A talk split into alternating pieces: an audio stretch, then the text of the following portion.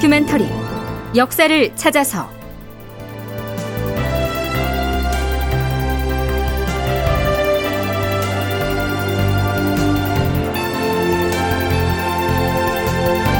제 980편 대마도 정벌로는 왜 나왔을까? 극본 이상락 연출 최홍준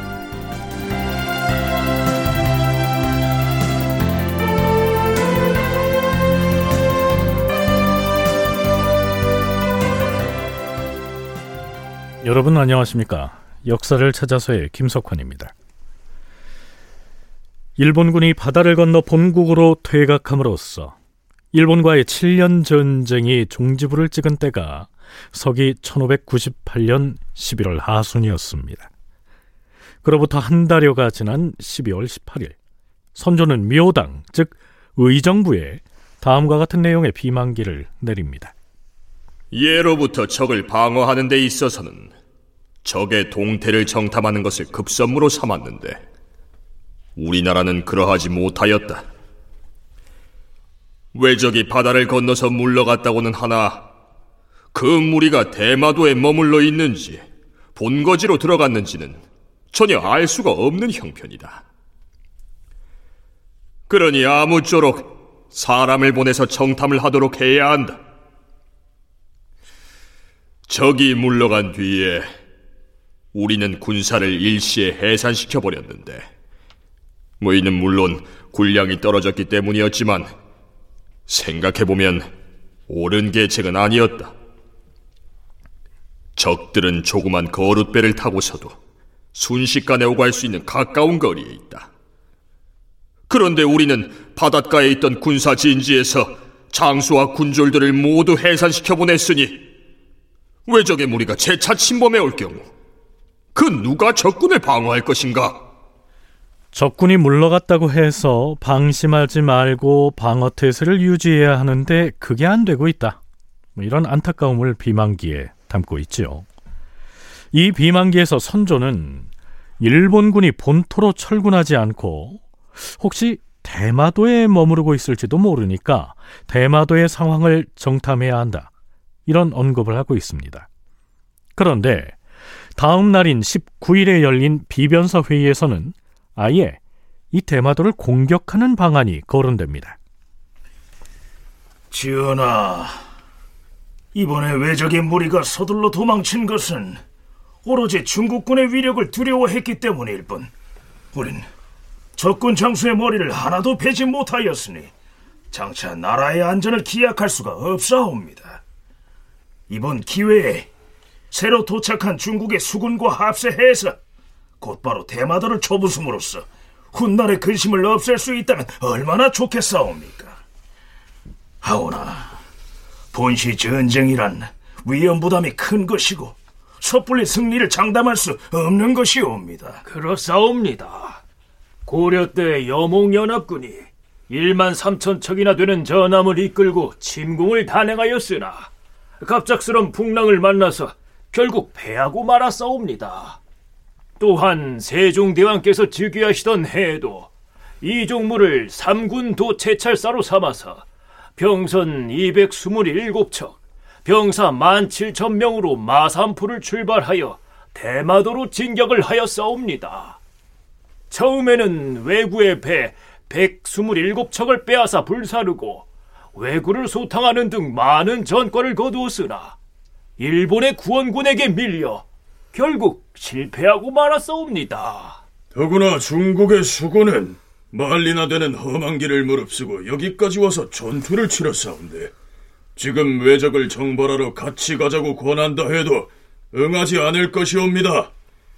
우선은 장수를 선발하고 군사를 조련하여 방비에 전념을 한 다음에 또 다른 대응책을 강구하는 것이 상책인 듯하옵니다.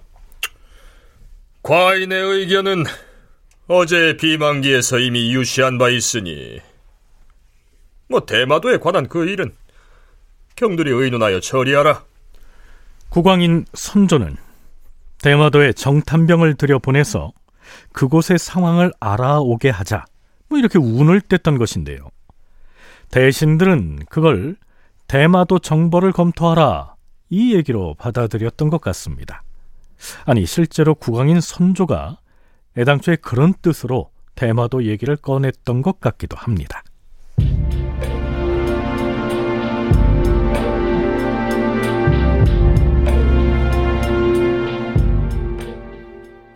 그런데요. 다시 이틀이 지난 12월 21일 전라도 관찰사 황신이 대마도와 관련한 상소를 올립니다. 참고로 황신은 이런 사람이죠. 황 씨는 1588년에 알성문과의 장원으로 급제하였다.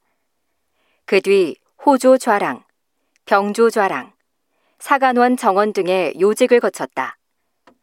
1591년에 정철이 광해군을 세자로 세우자고 주청했다가 유배되는 사건이 일어났을 때 정철의 일파로 몰려 파직을 당하기도 했으나 이듬해에 다시 기용되었으며 전쟁 중에는 명나라 경략 송응창의 접반사 역할을 하기도 했다. 대강 이런 이력을 가진 인물입니다. 그 상소문의 일부를 요약하면 이렇습니다. 주상 전하, 비록 노량해전에서 승첩을 거두기는 하였으나 각지에 흩어져 진을 치고 있던 외적의 장수들이 일시에 살아서 빠져나가 버려 싸웁니다. 통분할 일이 아닐 수 없사옵니다. 이제 중국군이 바로 철수한다면 이 외적들은 지체 없이 다시 침략해 올 것이옵니다. 신이 나름대로 생각을 해보건대 대마도는 우리나라와 가장 가까운 곳에 위치해 있어서 오래전부터 우리의 혜택을 받아왔사옵니다. 그럼에도 임진왜란 때에는 바로 이 대마도의 외적들이 일본군을 끌어들인 것이옵니다. 비록 우리는 풍신수길의 머리를 벨 기회는 놓쳤으나 만일 대마도의 외적을 모조리 죽여서 아예 씨를 말려버린다면 통분한 마음을 조금이나마 씻을 수 있을 것이옵니다. 황 씨는 이어지는 상소문에서 대마도의 지리적 환경이며 공격을 하려면 어떻게 해야 하는지 등을 장황하게 기술하고 있습니다. 실제로 쳐들어가기라도 할 것처럼 말이죠. 그렇다면 이 시기 왜 대마도 정벌이란 얘기가 돌출적으로 나오게 됐을까요? 총신대 송웅섭 교수의 얘기 들어보시죠. 당시 무장들 사이에서는 아마 다양한 담론들이 있었을 것 같습니다. 그러니까 실록에서는 적극적으로 드러나진 않지만 결국 재침을 막기 위한 방편들이 여러 가지로 이제 논의될 수 있었고 그 중에 하나가 대마도라고 하는 거점을 조선에서 마련할 필요가 있지 않느냐 뭐 그런 차원에서 이제 제기된 네, 그런 어, 주장인 것 같고요. 하지만 현실적인 측면에서 보면 굉장히 실현되기가 어려운 네. 하지만 무장들의 입장에서 봤을 때 우리가 할 수 있는 여러 가지 할 수 있는 그 필요한 부분들이 무엇인가라고 하는 지점에서는 대마도라고 하는 일종의 일본 측의 입장에서는 전진기지라고 할 수 있는 그곳을 정리하는 일들이 필요하지 않을까라고 하는 차원에서 제기된 것 같습니다. 전쟁의 피로감이 극도에 달했던 당시의 상황에서 대마도 정벌은 실현 가능성이 희박한 것이었지만 혹시 재침을 해올지 모른다는 우려 때문에 나온 얘기가 아니었겠느냐 이러한 분석입니다. 자 그런데요 만약에 임금인 선조가 7년 동안의 전쟁으로 백성의 피폐상은 극에 달하였고 군사들도 모두 지쳐서 흩어져 버린 이 시기에 대마도 정벌이라니 가당키나 한 소린가? 군사를 다시 모집하여 최소한의 방어 체제를 갖추는 노력부터 실천해 나가야 할 것이다. 지금의 현실에서 대마도 정벌은 가당치가 않다.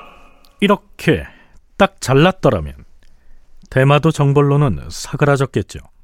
그런데 선조가 먼저 대마도와 관련해서 운을 떼면서 자꾸만 비변사에서 논의를 해보라고 얘기합니다. 아마도 전라도 관찰사 황신 역시 선조의 이런 의도를 감지하고 상소문을 올린 것은 아니었을까요?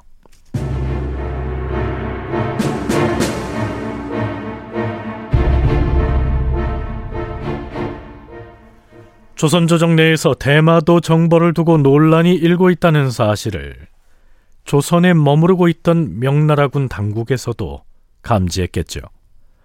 황신의 상 소문이 조정에 접수된 바로 다음 날 명나라군 총사령관인 군문 형계가 은밀하게 우의정 이덕형을 부릅니다. 뭐 대인께서 저를 만나고 싶다고 하셨습니까? 어서 들어오시오, 우상대가. 예.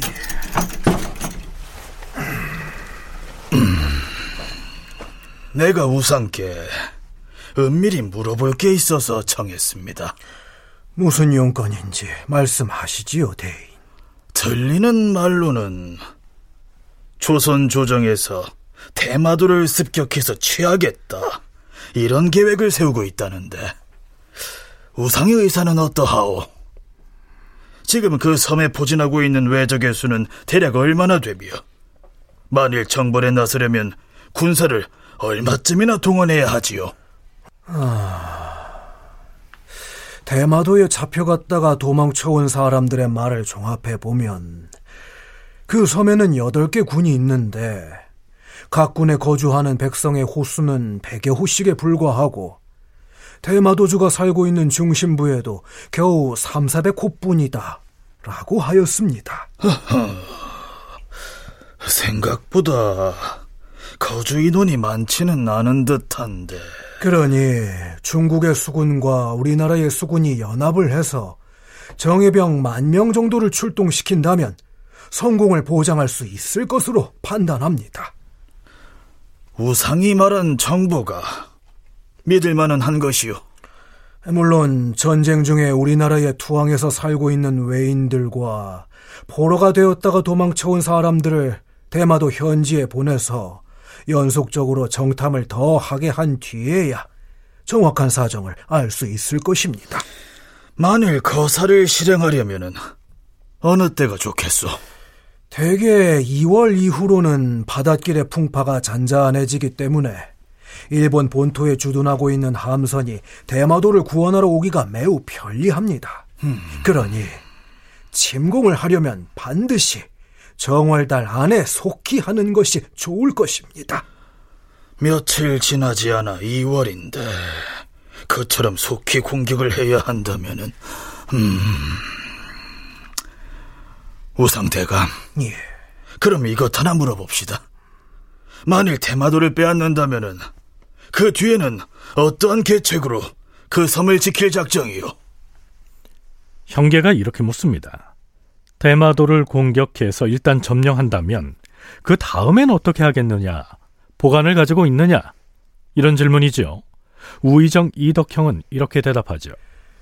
사실 군사를 동원해서 대마도의 적을 쳐부술 수는 있지만 하지만 그곳에 계속해서 군사를 주둔시키면서 지킬 수는 없습니다. 다만 천조의 위세를 크게 보여주고 싶을 뿐입니다. 천조의 위세를 보여주고 싶다. 라고 했는데요. 천조란 천자의 조정, 곧 중국을 말합니다. 표현은 그렇게 했지만 이덕형의 속 뜻은 대마도의 외적들에게 우리 조명연합군의 위세를 크게 한번 과시해서 다시는 침략할 엄두를 내지 못하게 하고 싶을 뿐입니다. 이런 의미죠. 그러니까 대마도를 공격한다면 그 목적은 다른 데 있는 게 아니라 그저 그들을 혼내주고 싶을 뿐이다. 이런 얘기가 됩니다. 분노를 참을 수 없으니 복수를 하고 싶다는 의미인데요. 서강대 계승범 교수의 얘기 들어보시죠. 전쟁이 끝나면 동서 고급을 막론하고 저 도망친 적을 쫓아가서 복수합시다. 이런 논의가 반드시 나와요. 근데 대부분 못하죠. 왜냐하면은 전쟁 통해 피해 입은 게 워낙 크고 피곤하기 때문에 못하지만 논의는 반드시 나온다. 그러니까 이런 일반론적인 차원에서 볼 때 이런 논의는 충분히 나올 수가 있다. 두 번째는 뭐냐 하면은 선조가 관심을 보인단 말이에요, 여기에. 그 왜, 왜 관심을 보일까? 선조가 바보도 아니고 제법 영리한 사람인데 대마도 정보를 한다 그러면 뭐 못할 건 없지만 어떻게 유지할 것인가 힘들다는 건 누구보다 다 아는데 왜 굳이 이거를 자꾸 이슈 쟁점화하는가? 선조는 솔직히 조선군을 안 믿고요. 명나라 군대에 의존했거든요.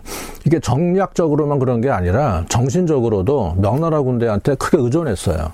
근데 명나라 군대가 이제 철수하려 그러잖아요. 그러면 선조는 뭐가 무섭냐 하면 명나라군이 철수하게 되면 선조에게 어떤 두려운 일이 생길까요? 계승범 교수의 분석은 이렇습니다. 명나라 군대가 조선에서 완전히 철수해버리면 선조는 자신의 왕권에 불안감을 느낄 것이다. 전란 초기에 너무 일찍 도성을 버리고 몽진길에 나섰던 점을 비롯하여 백성들에 의하여 불타버린 궁궐들, 이순신과 원균으로 대표되는 인재 등용의 실패, 피폐할 대로 피폐해진 민생 등등 왕권을 불안하게 할 요소들이 도처에 잠재해 있었다. 따라서 선조는 명나라 군대를 웬만하면 오래 묶어두고 싶었을 것이다.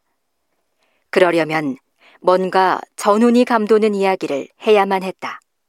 바로 그 전운이 감도는 분위기를 조성하기 위해서 대마도 정벌이라는 카드를 꺼냈을 것이다. 이러한 분석입니다.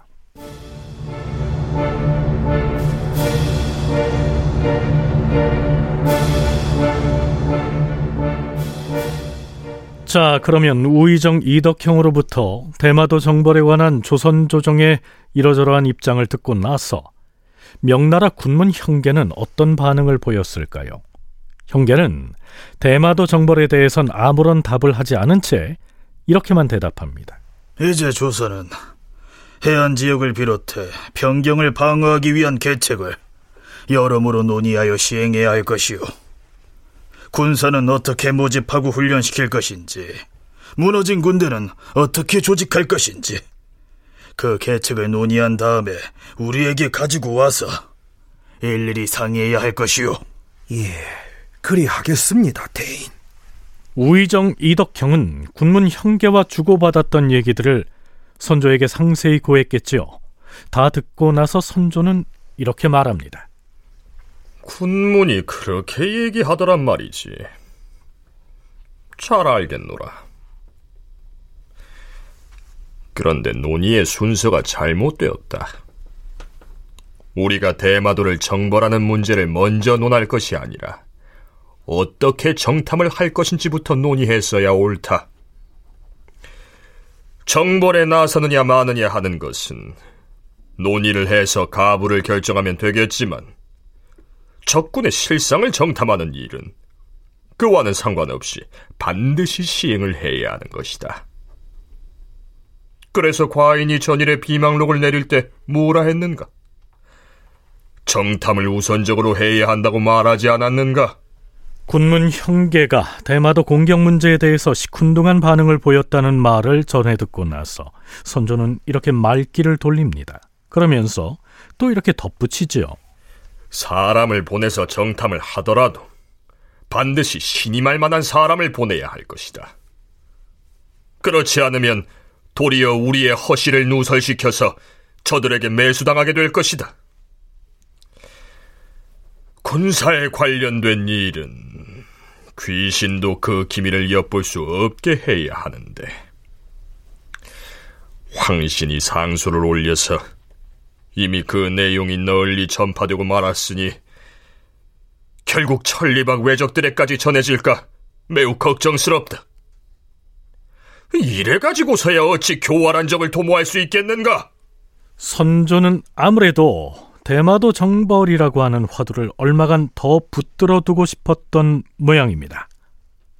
다큐멘터리 역사를 찾아서 오늘은 여기까지입니다.